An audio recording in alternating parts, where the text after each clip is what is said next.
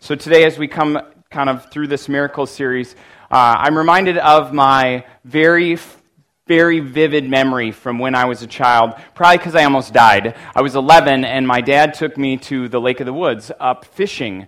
And he we didn't have a boat uh, so we rented this like 14 and a half foot alumacraft.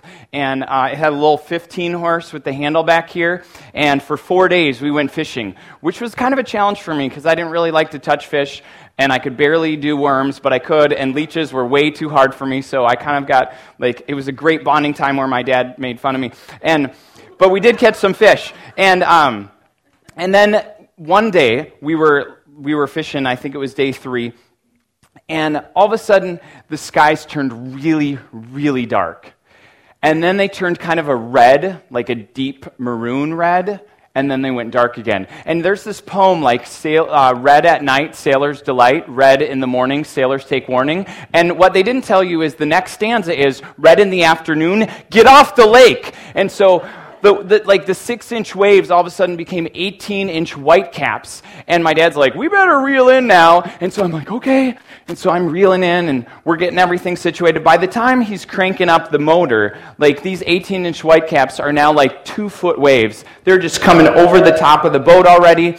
And, and my dad's like, you better put your rain jacket on. And so the skies get really dark and these waves are coming and the winds pick up.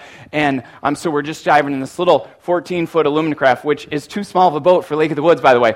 Um, I don't know why they make you rent these. And so we're going through the water and my dad, I'm all of 65 pounds. And he's like, you go sit up in the front and take the gas can with you. So I'm lugging this 25 pound gas can over each one of the rows of seats until I'm in the very front of the boat and I'm gra- grabbing the handrails, and I'm just, I'm, it was dumb. I could have just been thrown out. But the waves are coming over the top of the boat. I'm holding on to this. I'm getting drenched at every moment. We're coming through the water and just trudging through, barely making it. Plus, we don't know the lake very well, so I'm not even sure if we're going in the right direction. Um, and all of a sudden, this little 14 foot boat just comes skimming by us. And the guy, there's only one guy in the back, and I, it was just clapping back and forth. And all of a sudden, I think he's got it down because then he just starts skipping on the top of the waves where I am not making this up. The whole boat and the little propeller are coming out of the water. And I'm like, whoa, Dad, let's do that. And, and all of a sudden, one, two, three, four. And on the fourth wave, the boat hit in such a way that it just went up all the way and then flipped and all of a sudden this gas can flies out, and a life jacket flies out, and tackle flies out, and the whole thing goes right over, and the guy goes flying. And I'm like, whoa, that was awesome. I mean, awful. Like, I mean, when you think about awesome and awful, I mean, what we really get is it was awe filled. Like, that storm was vicious. I think the guy was okay. Somebody else came to his rescue and we got out of there. But, um, they're just, storms are vicious.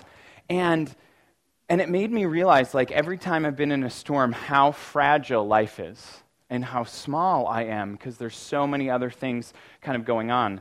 And you think about, like, the recent kind of tragedies in our world, uh, the 300 plus tornadoes that went through the south, um, the tsunami in Japan, the earthquake in Haiti. And we can see, um, and I think we can agree pretty easily that storms are awful and um, it's no wonder why the ancient peoples of, of history associated evil with the sea. It was, it, was, it was capable of producing massive destruction and just had ultimate power. And so, all of the ancient cultures, everything that was with the sea was usually evil. And as we've talked about miracles um, the last few weeks, it's, some of us are, are, are struggling with um, this kind of the thing we talked about the first week the expectation like can god still work miracles? Like when in all those tragedies does god still have any authority?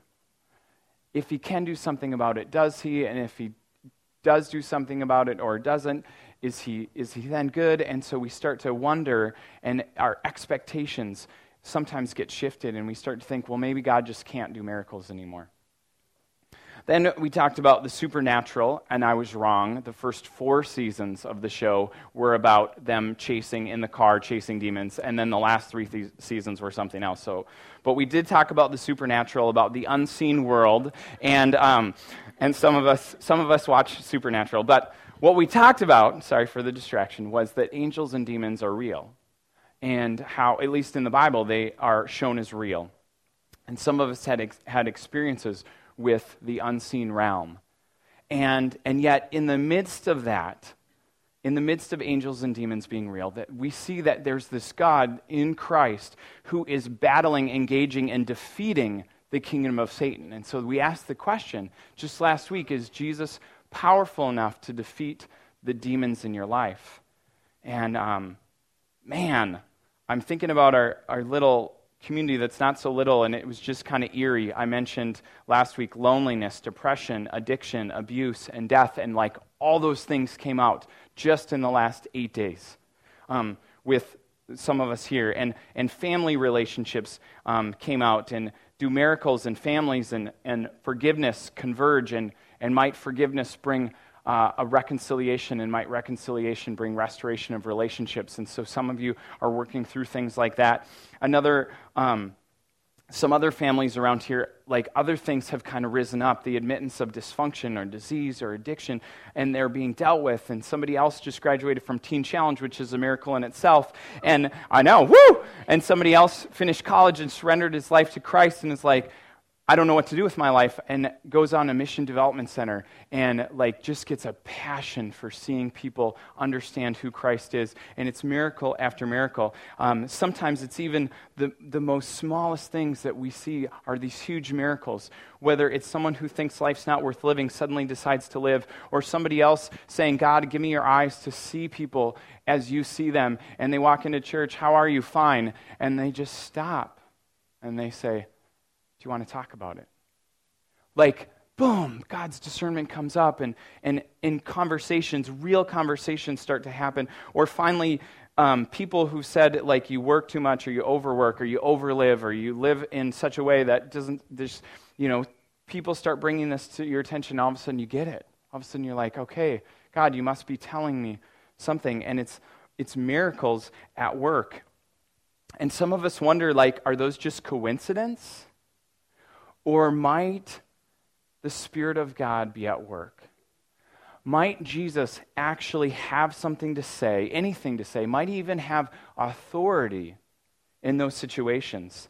And that's the kind of thing that we see going on in the Bible in the book of Matthew that we're going to go today. So if you have a Bible or you need a Bible, there's some back there, but if you have one, go to Matthew 8 because the writer that is writing this book um, is trying to say some of the same thing about Jesus' authority in situations. So, in the first four chapters of Matthew, he introduces Jesus and who he is. And then in chapters five through seven, where sometimes we call it the Sermon on the Mount, um, Jesus goes up on a mountain and teaches.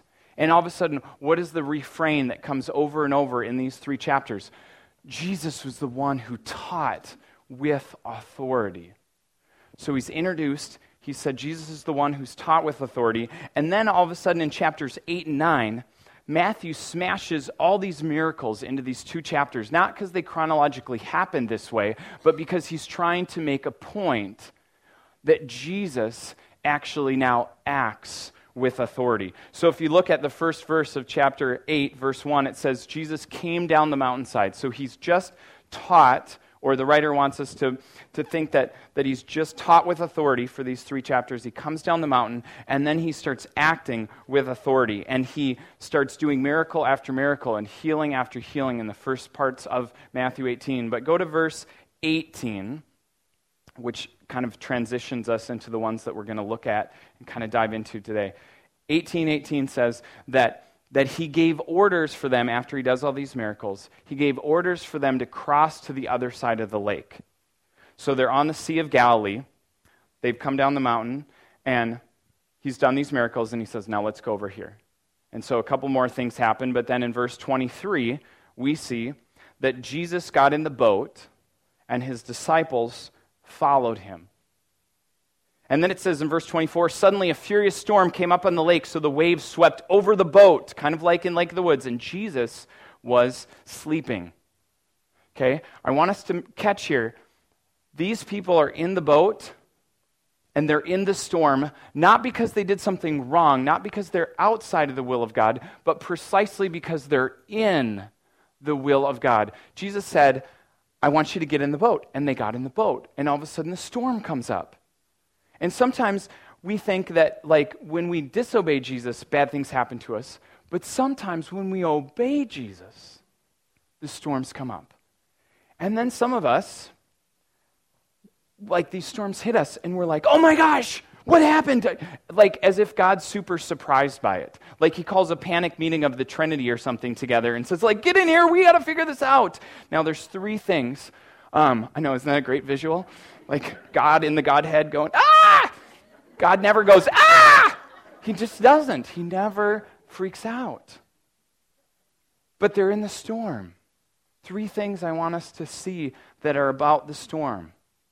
First is the storms of life, whether this storm or the stuff we go through, they're in God's providence.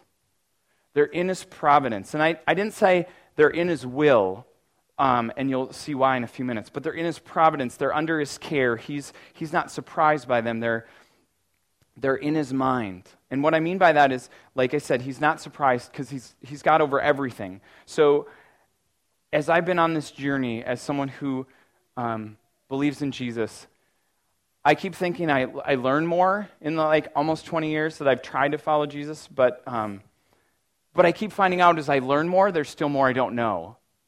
And I, I learn more, and there's still more I don't know. And my prayer for us is that we would do the same thing. Like we would, we would start to understand who God is, and we'd realize that we can't achieve Him, that we can't fully figure Him out, because the minute we totally figure out God, He's probably not God anymore. So there has to be some mystery. But, but this, is, this is the creator of the universe, that we would grow in our understanding that, like, he holds the universe kind of like this. Like, he just spoke it into being, and he's the creator of everything we can see, but then the millions of things we can't see. The millions of things that because they're too big, or they're too far away, or they're too tiny that we just can't see them, that He created those things too. And He's outside of time, so things are always present to Him. Um, so, like, God's up here, and we sit on this linear timeline, kind of like an assembly line. But for God, because He's outside of it, like, wherever we're at, He's present. So it could be like 100 years from now, and He'd be present. Or it could be 1603, I don't know why I picked that number, and He'd be present. And so, since he's always present and outside of time, he's never like, ah! He doesn't, he doesn't freak out. And, and this is important to understand. Like, he knew the storm was coming here, and he knew the storm was coming in whatever you and I are facing too. Um, and, and maybe, maybe you're thinking, okay, so does that make him responsible for the storms? Um, and that's a great and big theological question. And we could like put a whole bunch of really, not that you're not really smart people, you are.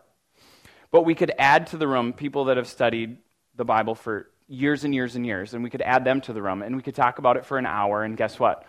We would not agree. It's a really difficult concept to understand that, that if God knows it, does that make him responsible? And I think the things that we that we might be able to pull from that is you know, sometimes when storms come into our life, it's because we make really bad decisions. Um, we do something dumb, and then we have to live through the consequence. And, and God's not responsible for that. He, in His love, gave us choice. And ultimately, for God to, to love us and for us to love God, there has to be the ability or the choice to not love to reject. And so sometimes we choose to do dumb things, and then we live through that consequence. And it doesn't make God responsible, even though He knows about it, and He could change it. Um, in His love, He doesn't. And so sometimes it's like that. And um, my friend Wendy's going to come up in a couple minutes and, and talk a little bit about her story, and so I won't go farther with that. But there's this really great story in the New Test or the Old Testament that Matthew is trying to get us to reference, and that's the story of Jonah. And in the story of Jonah, he's an Old Testament prophet, which basically means he's someone who speaks for God. And God says, Jonah, I want you to go to these people over here in the east. They're Ninevites, and they're bad, and they do bad things. And he's like, I want you to tell them you're doing bad stuff, and I want you to tell them they need to turn to me and follow God. And Jonah knows that God's merciful, and if he goes and tells them and they change, that, that God won't bring destruction down on them. And Jonah doesn't really like that. So he's like, Awesome, God. And you want me to go east? I'm going to go west. And he takes off and he gets on a ship and he just starts going. And guess what? A storm comes up and he's sleeping. And look, a storm came up and Jesus was sleeping. But in Jonah's case, the storm came up because he disobeyed. And sometimes stuff comes up in our life because we disobeyed. But with Jesus and the disciples, it's not because they disobeyed. So sometimes they come up because we make bad decisions. Sometimes they come up, like we talked about last week, they're, they're dark, demonic, ultimately from Satan, their attacks. And we need to remember that Jesus defa- defeated sin, he defeated death, he defeated evil, and ultimately he defeats Satan. And yet, like we said last week, which um, we said, I said, Satan is like a toothless lion and a declawed cat because Jesus has removed his power. But this week, as I was facing some of the stuff with you guys, guess what? If you're still standing in front of a lion, even if he's toothless and declawed, it's still kind of scary. Like he's still a little bit powerful. And that's when we have to choose to remember like, am I going to fight this lion in my own strength? Or am I going to fight it in the power of Jesus? Am I going to let Jesus fight that? No matter what the decision is. We go into that and we say, Jesus, you've taken over the kingdom of Satan. You've defeated that. You can go in and do this. And if I just trust you to make this happen, then I can walk into that without this panic mode. And maybe that's why, um, maybe that's why Jesus could, could sleep. I mean, he was exhausted from the miracles that he was doing and the people that he was with, but maybe he just rested in this providence or divine care or will of God. So sometimes storms come up in our life because we make bad decisions. Sometimes storms come up in our life because of satanic attack. And sometimes storms just come up because we live in this broken, not yet restored world that Jesus changed radically on the cross.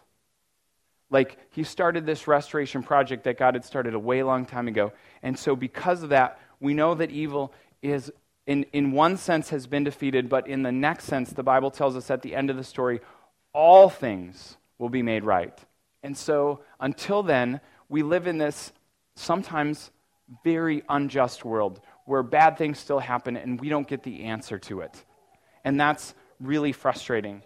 And so sometimes when we don't get that answer, we become frightened or we panic or we think Jesus really just doesn't care and that's what the disciples did. If you look back at verses 24 and 25, when this furious storm comes up on the lake and the waves just go over the boat, and Jesus is sleeping. Verse 25 says, The disciples went and awoke him, and they said, Lord, save us, we're going to drown. Now, if you think about the disciples, at least four of them are fishermen. And so they've been on this lake. They know this lake. It wasn't like my dad and I, like looking at a Lake of the Woods map upside down as we're in the 14 foot Alumacraft. I mean, did we show the picture of the boat or did I skip right over that? Okay, see? We got this. This boat is probably enough to hold about 15 people. It might not be this one, but Jesus is likely in the back. And uh, it, um, like the uh, crew, the crew teams, like the coxswain seat that's in the back, there's likely this seat in the back. Jesus curls up, gets on a cushion, and is just laying there. And he's asleep. But the waves are coming over. The disciples are likely rowing. Maybe they're using the sail. We don't, we don't get all that information. But we just get that they are freaking out. Like, it says, Don't you care that we're going to drown? But what the word really means is, like, we're in the process of dying. Not like I'm treading water on top of the water, like I'm under the water.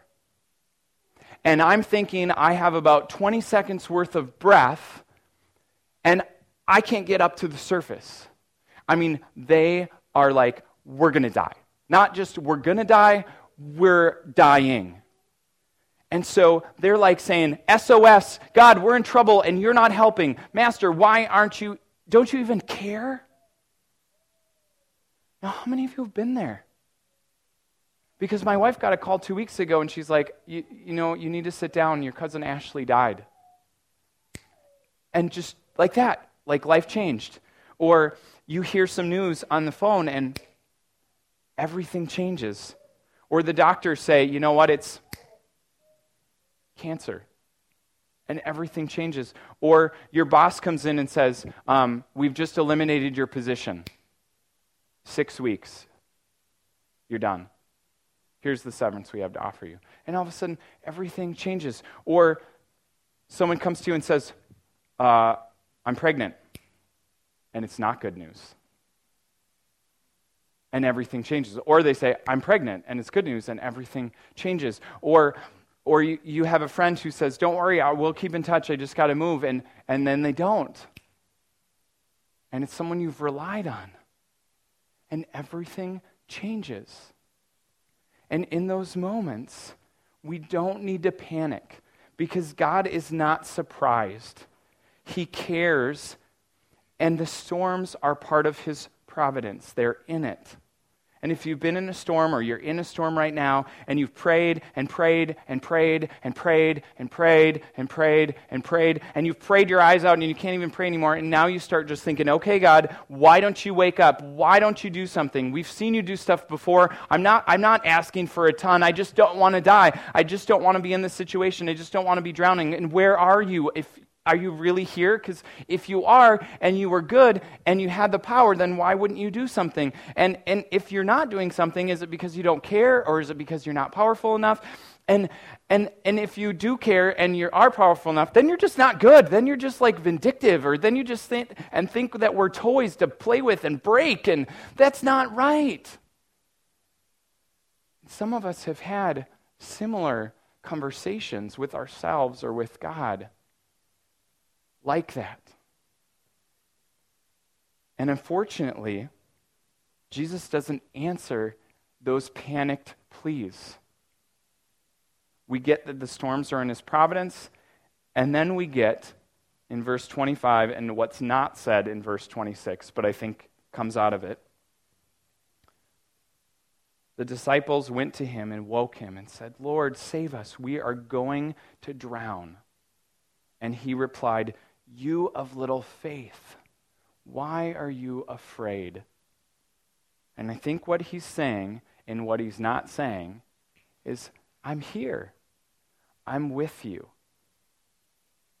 And so rather than try and explain that myself, um, Wendy, my friend, is going to come up and share how God has worked in her life and her story and how um, God has been with her. We're working on it.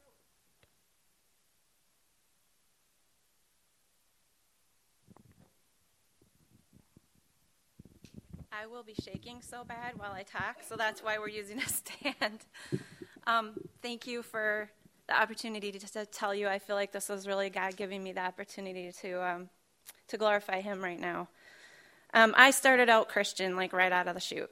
There were Feigls way back in history. One guy was apparently a circuit rider that went around from town to town on horse telling people about God. So I was born into this Christian family. I was baptized. I went to, you know, confirmation. I was singing in the church choir every Sunday. And I was saving myself for marriage. Everything was on track for my life. Um, unfortunately, I also experienced sexual abuse as a little girl, a family friend, and um, didn't really come to work through that until later in life. But sort of some of the circumstances about that, and then also having a dad who was a doctor and in a small community, I sort of got to hide. And I really got comfortable in hiding, even though I had this huge love for God. And I, I wanted, I knew I wanted my life to be about Him. I had seen my dad um, go off to Guatemala as a mission um, after the earthquakes in the 70s. I can't remember the year, but um, saw him do that, and he came back with pictures and stories about he, how he was helping the um, missionaries there, and we got to be friends with their family. So I all of a sudden, at the, you know, around the age of eight or nine, had a huge desire to serve God, and I um, at the age of 12, gave my life to Him. My older sister was a strong um, Christian role model in my life, and she, one time in the parking lot of Macy's, said, Do you want to give your life to Christ? She had been talking to me all the way from Lake City to Rochester, and I said, Yeah, so, so much. And so I prayed and asked God to, you know, come into my heart and take my life. And so even from then, I could hear that song so many times in my head, you know, Here am I, Lord it's me. I want to go. I see your people. I want to help them, and especially have a heart for, for mission work someday. So this is me, and I'm this little kid, but I kind of have some flaws, and I'm going out into the world. And um, as I get to uh, leave home, I really didn't have a good um, developed sense of self because I sort of had done that hiding thing, and I had a mom who really did everything for everybody. And in her zest to really um, protect me had really controlled a lot. And so I really didn't get to flesh out a sense of self that was um, healthy. So here I am going out, and I don't exactly know who I am. So I get to college and um, started to, you know, was still on track with everything, still a godly person. But then I experienced a date rape. And so now here's another flaw in the story. Hold on to your seat because it's I'm just starting, and there's a lot of stuff I'm going to tell you really quickly that is not fun to hear. But I experienced a date rape, and so that kind of made me also, that guy denied it. And when I reported it, they knew him. The person I reported it to was a professor that I cared for, and they knew him better than me, and they didn't believe me. So now I thought, gosh, they think I'm lying, and I'm just a bad person again. I'm just going to hide even more. So now I wanted to keep everybody at an arm's length. And I met a guy who was a Christian, and he was a just gorgeous man inside and out, but I pushed him away.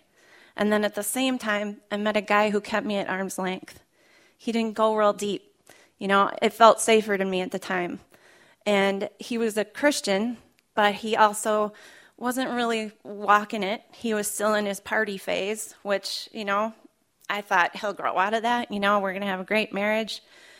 We end up getting married and now have, um, find out that, you know, this partying thing isn't just going to go away. This is really how he kind of wanted to live his life.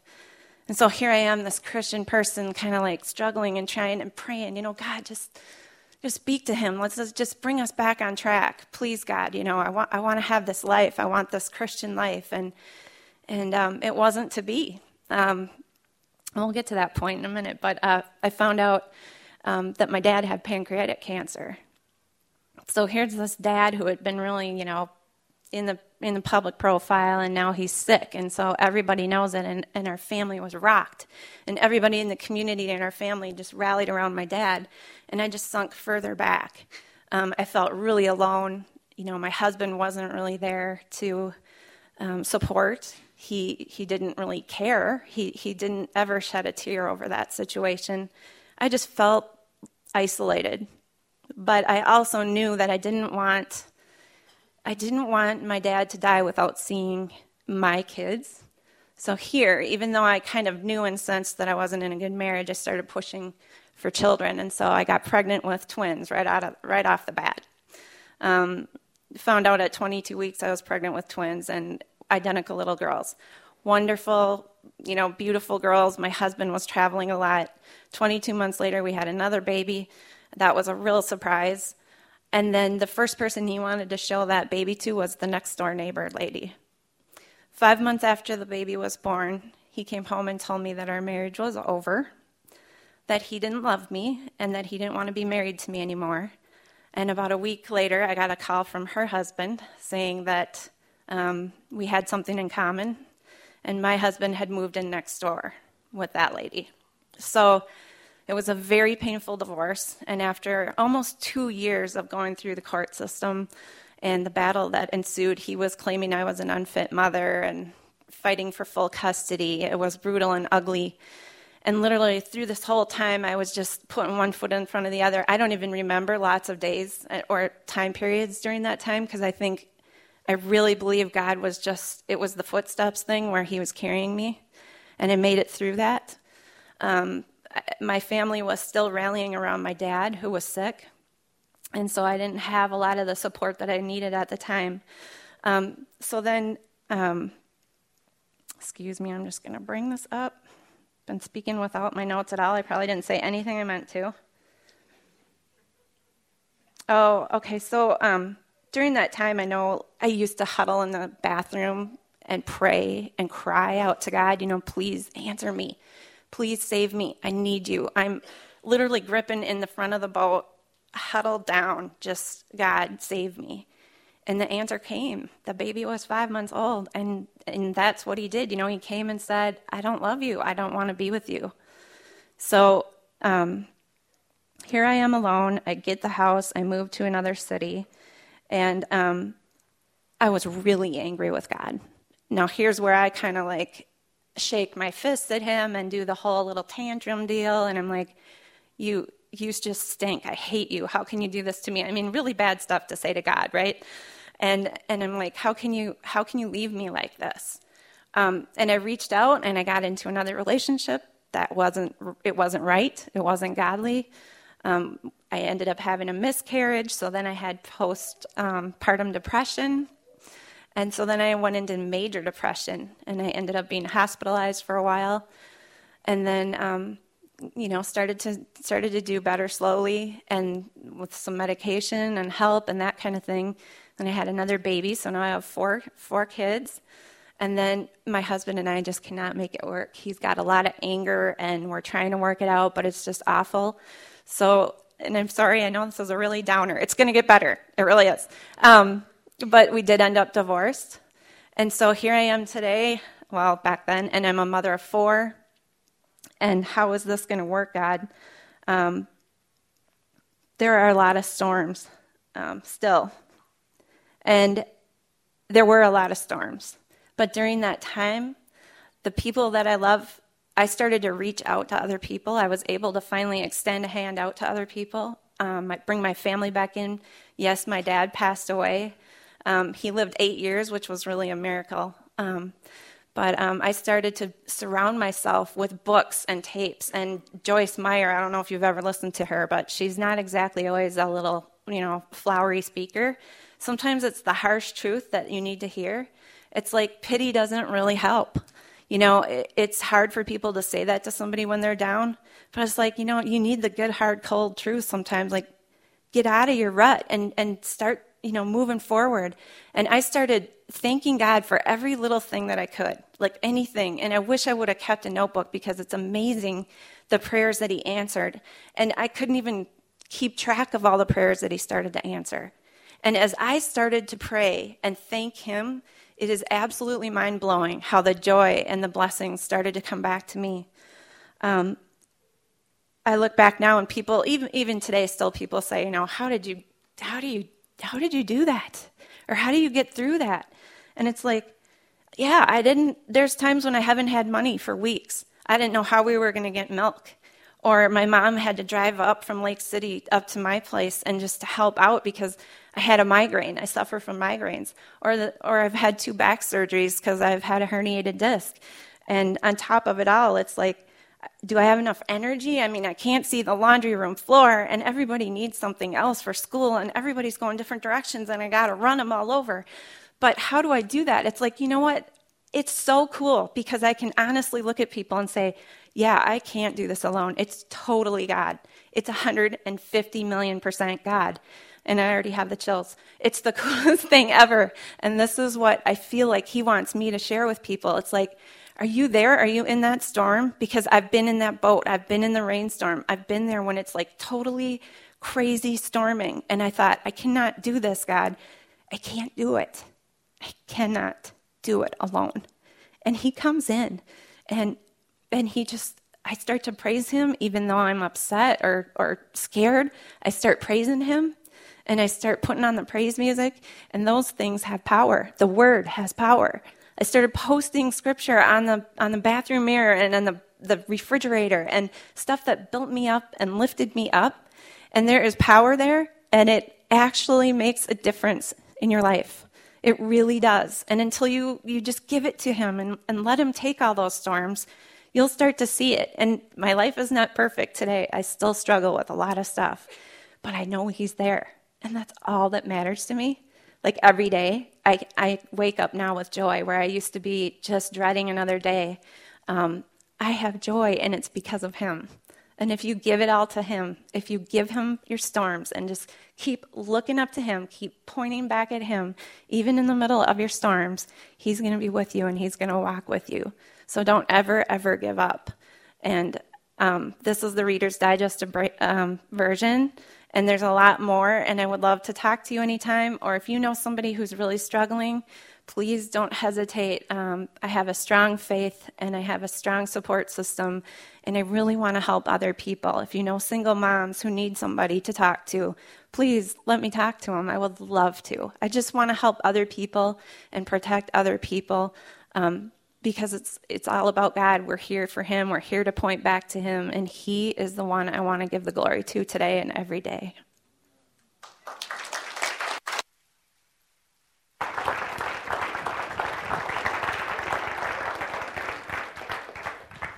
Thanks, Wendy. Good job. Yeah, God. Um, Wendy had some pretty deep points, pretty tough situations, pretty dark times where, where she thought maybe it'd be easier to just jump out of the boat and sink. And yet, Jesus said, I am with you. Why are you afraid? And, and the reason why he says little faith isn't to belittle the disciples he's making a connection back to a little faith versus a great faith. So if you look back at verse 5, there's this soldier, this um, centurion, this uh, Roman soldier that was over um, a um, hundred uh, soldiers. And he goes and he says, Lord, um, my servant is sick. Notice it's not his son, it's not his, his, wife. It's a servant. And he says, My servant is sick. And Jesus says, Well, do you want me to come and help him? Because I, I can come. And he says, No. No, you just have to say the word and it's going to happen. He says, I'm, I'm a soldier and I have people over me and I have people under me. I'm a man of authority and I could say to this one, go there, and that one, go there, and they would go. So you just say the word Jesus and they'll be healed. And Jesus like stops the crowd and he says, I've never seen anyone in all of God's people, he says, Israel, with such great faith. Here's this guy who's a Roman soldier, um, and he trusts the God that's not even his. That he could work even if, and, he, and Jesus isn't even with him. See, the disciples had made Jesus their first call. They just didn't think he could do anything about it. That's why I think they freak out. How many of us make Jesus our first call? But then we think, oh, you can't really, like, you don't really have any authority in that situation. And see, that's where verse 26 and 27 are so important. He got up and he rebuked the winds and the waves, and it was completely calm. And that's why the disciples said, Who is this? Even the winds and the waves obey him. See, they are figuring out that Jesus has authority like they've never, ever experienced because the only being that for the Jews that could actually have power over the sea, the ominous evil, was God Himself.